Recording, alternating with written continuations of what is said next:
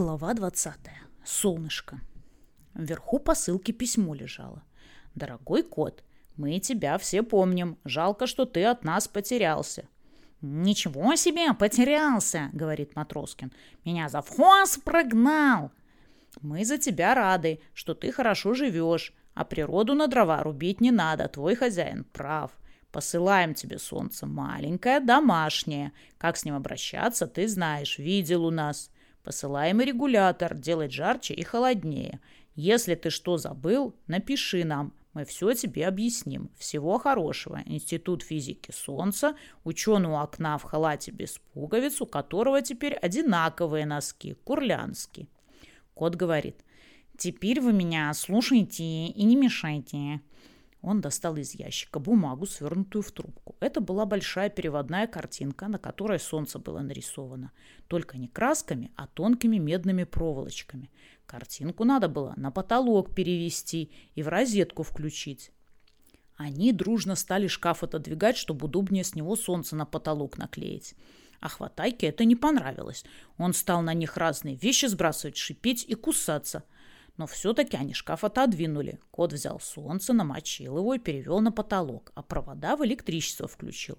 Не просто так, а через черный ящик. На этом ящике ручка была. Кот ручку немного повернул, и тут чудо получилось. Солнце светиться начало. Сначала краешек, потом еще немного. В комнате сразу тепло и светло стало. И все обрадовались и запрыгали. И голчонок на шкафу тоже запрыгал. Только не от радости, а от того, что ему жарко стало.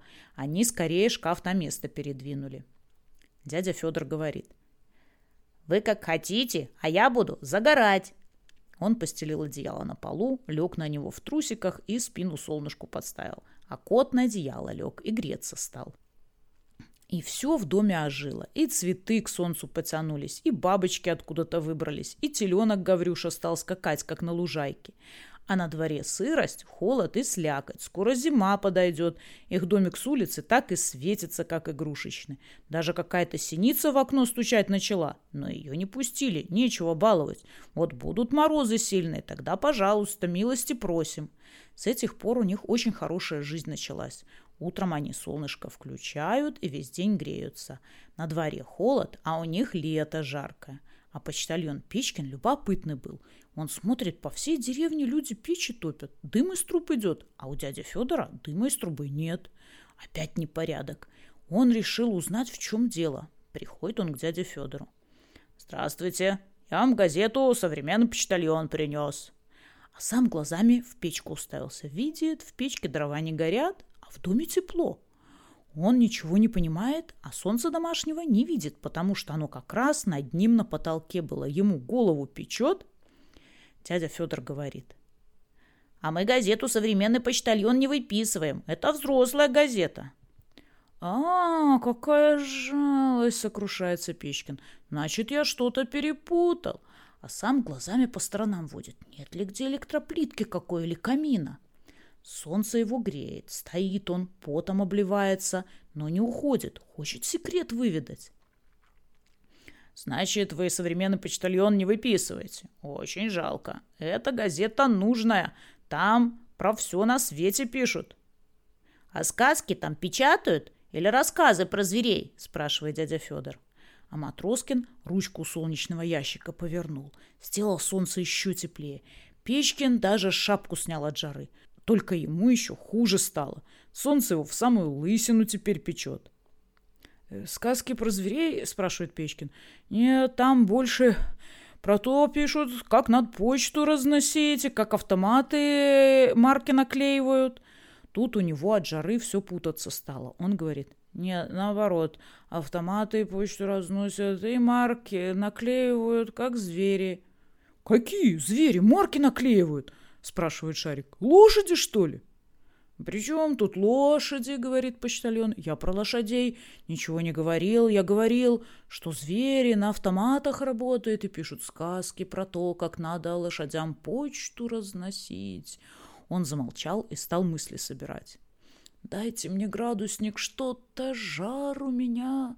Хочу измерить, сколько градусов». Кот ему градусник принес и стул подставил под солнцем. Печкин по градуснику постучал, чтобы температуру сбросить, а Хватайка спрашивает. «Кто там?» «Это я, почтальон Печкин, принес журнал «Мурзилка». «При чем тут Мурзилка?» – спрашивает кот. «Ах, да, это я вам современного почтальона принес, которого вы не выписываете, потому что у вас документов нет. Совсем он уже сварился, даже пар от него пошел, как от самовара. Вынимает он градусник и говорит, «Тридцать шесть и шесть у меня, кажется, все в порядке». «Какое там в порядке?» — кричит кот. «У вас же температура 42!» «Почему?» — испугался Печкин. Да потому что 36 у вас, еще 6. Сколько это вместе будет? Почтальон посчитал на бумажке. 42 вышло. Ой, мама, значит, я уже умер. Скорее в больницу побегу. Сколько раз я к вам приходил, столько в больницу попадал. Не любите вы почтальонов. А они почтальонов любили. Просто они Печкина не любили. Он с виду был добренький, а сам вредный был и любопытный. Но только с этим солнцем не все хорошо было. Из-за этого солнца у них самая большая неприятность началась. Заболел дядя Федор.